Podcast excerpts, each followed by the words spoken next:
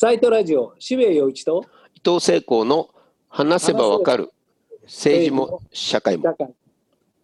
今回はうん。九州工業大学名誉教授で日本世間学会、はいはい。世間学会っていう学会があるんですよ、うん。の佐藤直樹さんに来ていただいております。今今めちゃめちゃ売れてるんですもんね。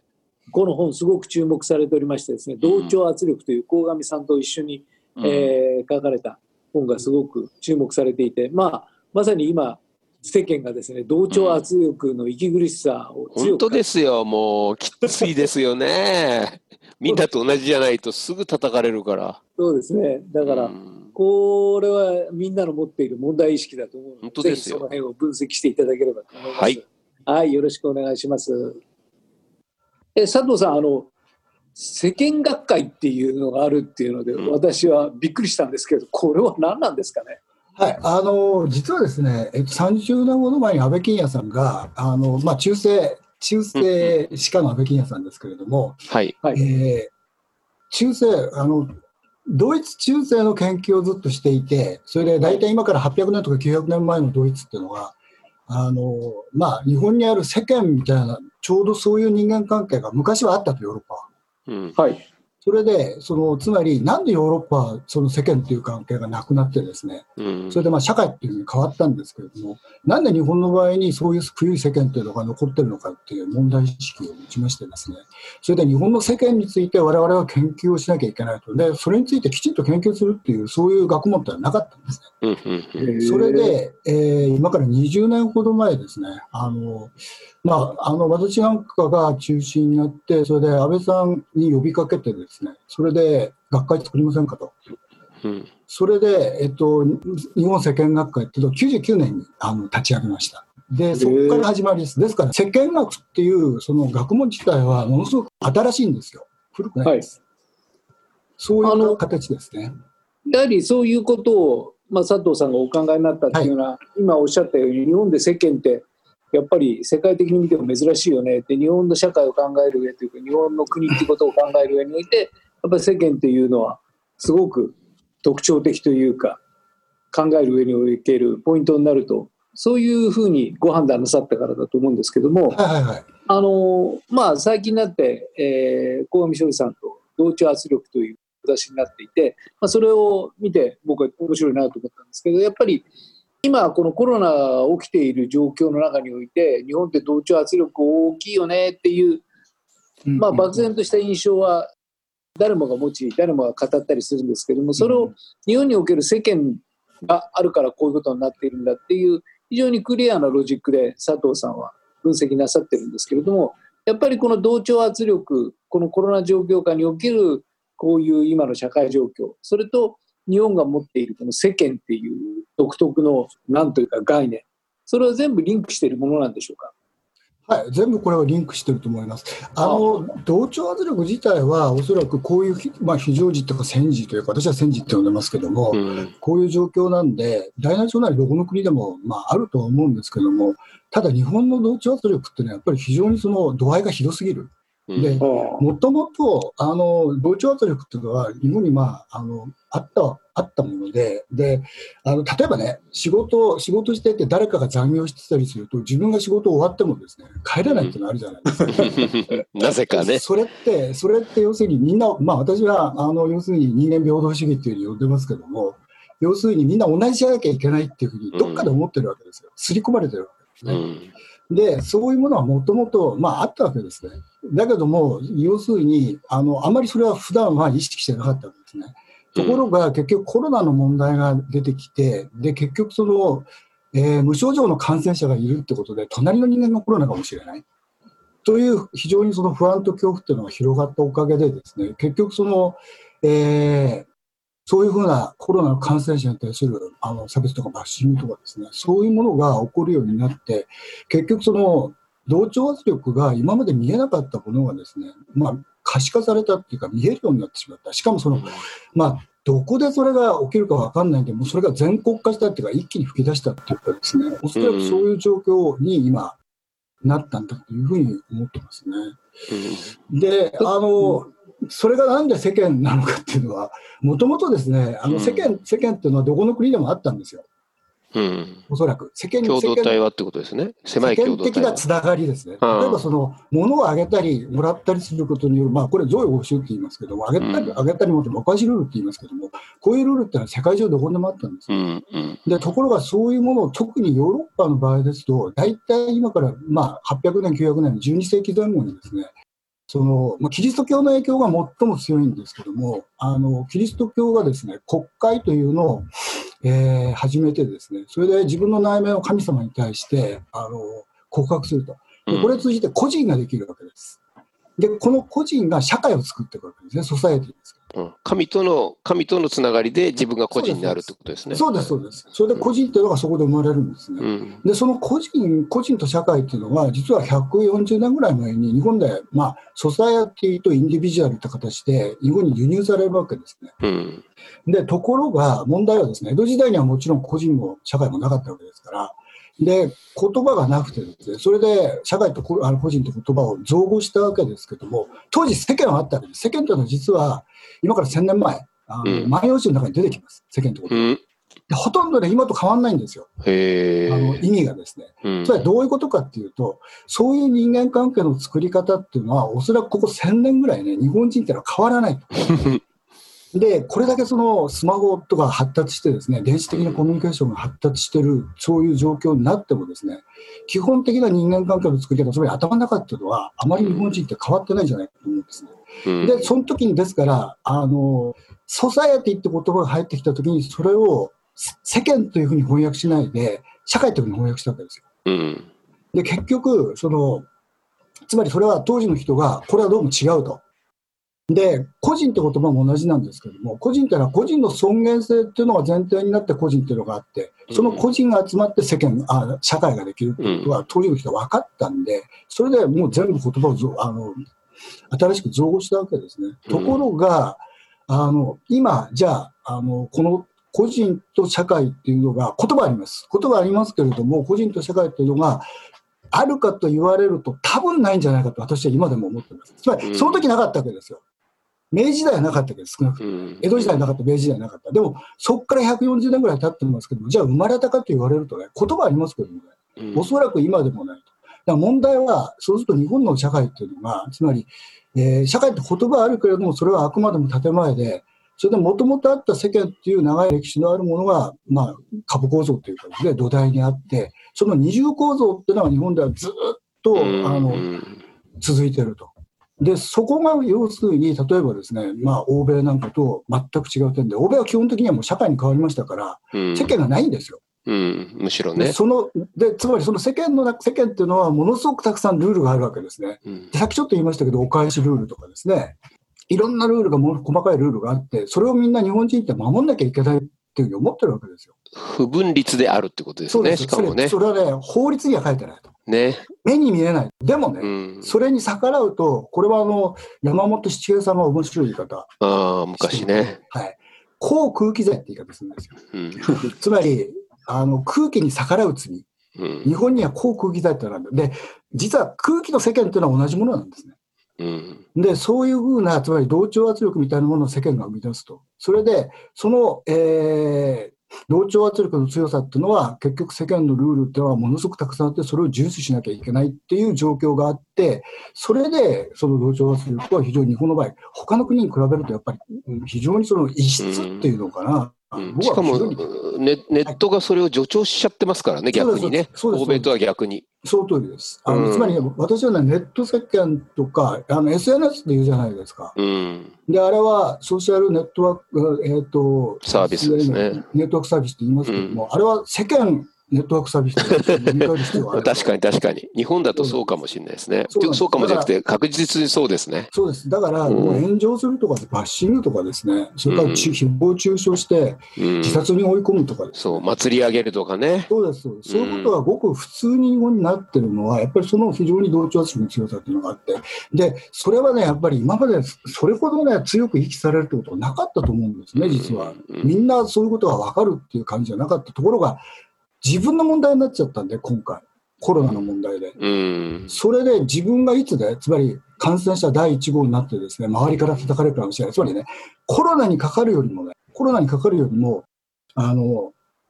世間が怖いと。うん。コロナより世間が怖いと。それを言うのが怖いと。そうですよね。知られるのが怖いと。その通りです。だからそうなっちゃったわけですね。なんか隣、戦、戦前っていうか戦中の隣組みたいな状態ですよね。そうですね。そう監視社会ですよね。そうです。隣組がまあ今今で言えばじじ自粛警察？うん。自粛本当によく似てますようね。ん、マスク警察とかですね。うんそういうのがそういう形で出てきてるんだと思いますね。うん。あの佐藤さんのご指摘だと、要するに、まあ、今、あのキリスト教における国会、要するにあのちっちゃな部屋にあって、あの自分の罪を懺悔する。まあ神様に懺悔するというあのシステムですね、まあ、要するに神様と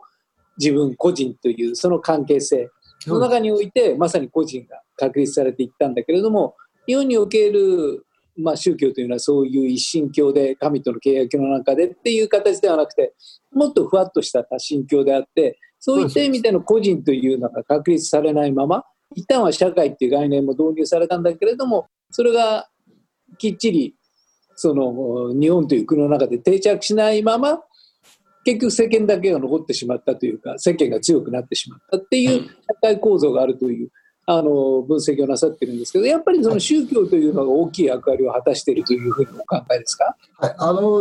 えっと、よまあ、ヨーロッパの場合ですと、あの、世間が社会に変わったっていうのは、2つ要因があって、1つは都市化です、やっぱり。あの農村が分解していって、都市にまあ人が流入していったっていうのが1つあります。で、これはね、日本も基本的には一緒なんですよ。うん日本がなくあったわけで。でもう1つはやっぱり宗教なんですね。うんそれで、基本的には一神教、まあ、あの、キリスト教という一神教が大体12世紀ぐらいに、えっ、と、1215年か、1215年ラテラーノ公会議っていうのが、あの、ローマで開かれますけど、その時に、えーヨーロッパ中の成人、えー男女は1年に1回教会に行って、要するに告白、国会をしなきゃいけないっていうのが決められるわけですね。で、これはね、とてつもないことですよ。うん。日本人にはほとんどやっぱり想像できない。仏教ってのは国会っていうのはないですから、うんであのそういうことをヨーロッパっていうのが経験してきてるわけでうんでそのことによってやっぱり個人っていうのが生まれたと思うんですね。なるほどまあ仏教の場合だとあの懺悔しに来ても皆まで言うなってなっちゃうんですよね。そうそうそうそうそううん、言わなくていいんだって全部あの仏様分かってるからってなっちゃうんですよね。そうなっちゃいます。うん、その辺はもうまあまあなあなんだ。そうですよね。でも東アジアの他の国はどうなんですかね？に仏教をベースにした国っていうのは。えっとね、私は全部調べたわけじゃない分かりませんけど、例えばですね、あの中国とか韓国ありますよね。うん。で、私の感じだと中国も韓国も世間はないんじゃないかっていう。韓国基本的にね、例えば3分の1がキリスト教徒なんですよそうですよね。多いですよね。そうなんです。だからそれその点はかなり違うし、特に韓国ドラマなんか見るとね、うん。最近ハマってるんですけども、あの、あれは個人ですよね。もう徹底的に男と女があの話し合う。うん。とにかく語り合う。うんだ。からじ自分の内面を全部さらけ出すわけですよ。あれっ。て日本のドラマでやらないじゃないですか。やれないです。うん、韓国ドラでマだとしばらくずーっと会話、二人がずーっと会話してるんですよね。日本のドラマであれはないですよね。飽きちゃうって言われちゃいますよね。うんないです。うんそうです。不そんなに喋ることはあるのかみたいなね。でもね、それそれはもうはっきりあの違いますね。そうか。あれが個人なんですねあれ。が個人なんですよ。うんあともう一つはね、うんはい、どうぞ。あのすごく面白い分析だと思うんですよ。でただ日本において日本人はキリスト教を知らなかったあるいは社会っていう概念も知らなかったで鎖国された文化の中で生きていたっていうんだったらまああれなんですけれどもキリスト教も知りました社会の概念も知りました。そのものの考え方としても個人というのがあるっていうのも知りました。だから全てそういう知識があったのにもかかわらずやはり世間が残ったわけですよね。でそれはなんかその日本における世間が持つ必然性というか不可避性というか、なぜそこが日本だけ世間が残ったのか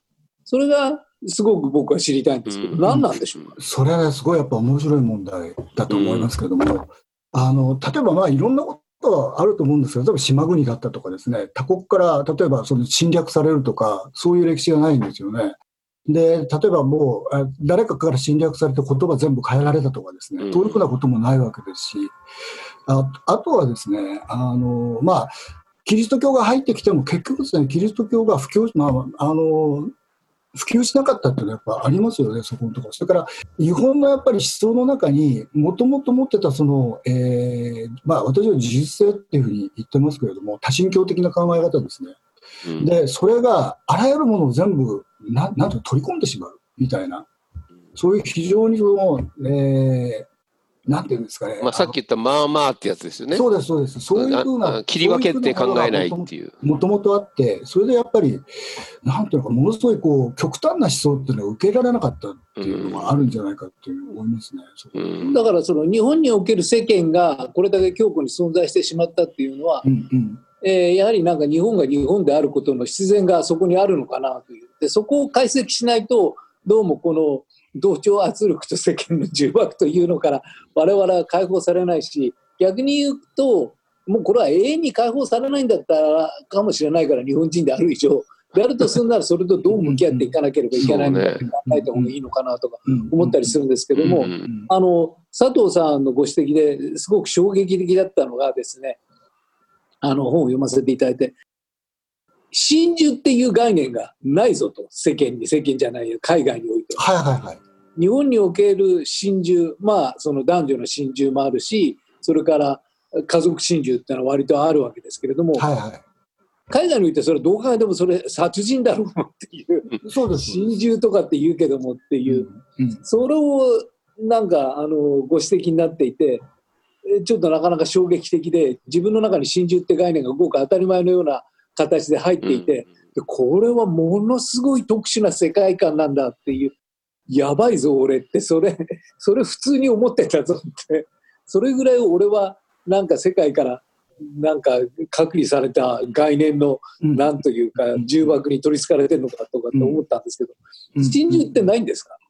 ないですね。ないっていうか、まあ、あの全くないわけじゃないですけど、海外でですね。ただ、なあのもし起きた場合にはものすごい重罪になりますもんね。ものすごく重いです、罪が。で、それは、例えば子供を殺した場合に、児童虐待と殺人で大人より罪が重くなるんですよ。うんだからそういう考え方ですよ。あくまでも殺人っていう。で、日本の場合にはやっぱり同情されたりするわけじゃないですか。うん、そうなんですよ。でそれって親が子供をやっぱりね、自分のもんだと思ってるんですよ。うん日本人の親っていうのは。それで、あの自分のもんだと思ってるから処分してもいいって話になるわけで、でそうせざるを得ないって状況に追い込まれたってことについて、世間がやっぱりものすごく同情するわけですよね。そうすると、あの罪が非常に軽くなるっていうね。あの去年あの、引きこもってる子供をですね、あの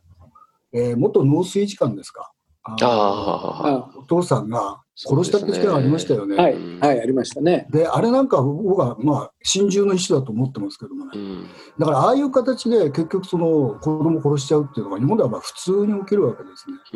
うんで、やっぱりそこの問題っていうのは何から起きるかっていうと、大体みんなその、えーあの家庭で育ってくるときにですね、他人に迷惑をかけちゃいけないっていうふうにあの言われて育ってくるわけです。これは例えば欧米だったらば、他人とは違う個性的な人間になれっていう言われて育ってくるわけで、でそうすると、その全然その育ち方が違ってて、つまりそうなるとどうなっちゃうかっていうと、他人に迷惑をかけることが一番いけないことだと。うん。で、あの農水省のあの次官あのお父さんの場合には、えー結局、その子供が小学校がうるせえとか言って、それで、要するにあそこに、あそこになんかしようしようとしてたっていうんですね、うん。それでもう他人に迷惑かけると、これはまずいってんで殺しちゃったっていう、うん。そういう形になっていくわけですね。だから、うん。あのつまりそこのところが一番の問題で、あのつまりあのほまあさあの日本の場合に犯罪をするなっていうふうには育てられてこないんですね、他人に迷惑をかけない、つまりこれは何かというと、あの法のルールじゃなくて、世間のルールなんですよ。うん。でその世間のルールっていうのは、同調圧力が非常に強くて、それでみんな世間体ってものを考えて常にあの生き生きざるを得ないんで、やっぱりそれがものすごくあの法律以上にあの強いあの、まあ、力を持つっていうかですね。だから世間のルールっていうのが法律以上に非常に大きいっていうふうに。うんまあ、確か例えば成人があの犯罪を犯したときにいまだに親が謝りに出てくるみたいなねそそれもねそれを全く本当はこ個人としてもう、うん個人としてその人が償うなり説明しなきゃならないのに親が頭下げるってこと自体もおかしな話ですよねいや、。おかしいです。だから個人じゃないんですよ。うんつまり子供も個人じゃないし、親も個人じゃないんで、みんなそう思ってるんで、お家族の中でも全部個人だって、それは子供がやったことは子供がやったこと、親がやったことは親がやったことっていうに切り分けられるわけですよ。うんで、基本的には、まあ、欧米もそうですし、海外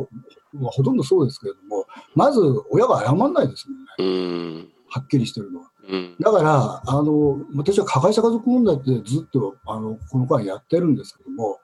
あの犯罪を犯した加害者の家族までバッシングされるっていうのは日本だけですね。そうですね、そこですよね。これ面白いのはね、アメリカあたりだと、あの例えばですね、98年にアーカンソー州で、えーアーカンソー州中学校で、ね、銃乱射事件があって、うん。で、名前が公表されたんですよ、この、うん。あのあ親のですね。うん。で、そしたらその親のところに段ボール箱2箱分かな、あの全米からこう手紙が届いてですね、うん。で日本の TBS が行って取材したわけですよ。この親は顔出し？で、しかも実名で、それでその手紙の中身は何ですかって聞かれたらば、全部励ましですと。うんこれもう考えられないですよ。考えられないですね考。えられないです。だから、真逆ですね。それは子供は子供っていうふうに思ってるわけですね。でうん子供は、親は子供を守んなきゃいけないと。だから、ここの点がやっぱり違うところで、できるのもね、やっぱり日本の家族っていうのは、私は近代家族じゃないと思ってるんですね。だから、近代家族っていうのは、基本的に愛情原理で子供を守るっていうのが近代家族ですから。で日本の場合には世間体があるんで、世間から非難されるんで、親が子供を守ることができないわけです。うんだから結局そういうふうにバッシングされるっていう。そうすると確かにね、あのさっきあの、まあ、渋谷さんもおっしゃったように、だとすればもうそれを前提に、なんとかそのこの息苦しさから逃れるようなことを考えていかざるを得ないですよね、このままだと。ますますもうな、まあ、真綿で首絞めるみたいな社会になるわけじゃないですか。はい。だからあれじゃないですか、コロナかかるた時の今のコロナ状況がすごく象徴してるじゃないですか。うん。コロナにかかると、芸能人とか有名人が何するかって、まず謝る。んです。そうです。コロナにかかって、いやいやいや、あなたコロナにかかって苦しんだのはあなたでしょ。う、うん。まあ、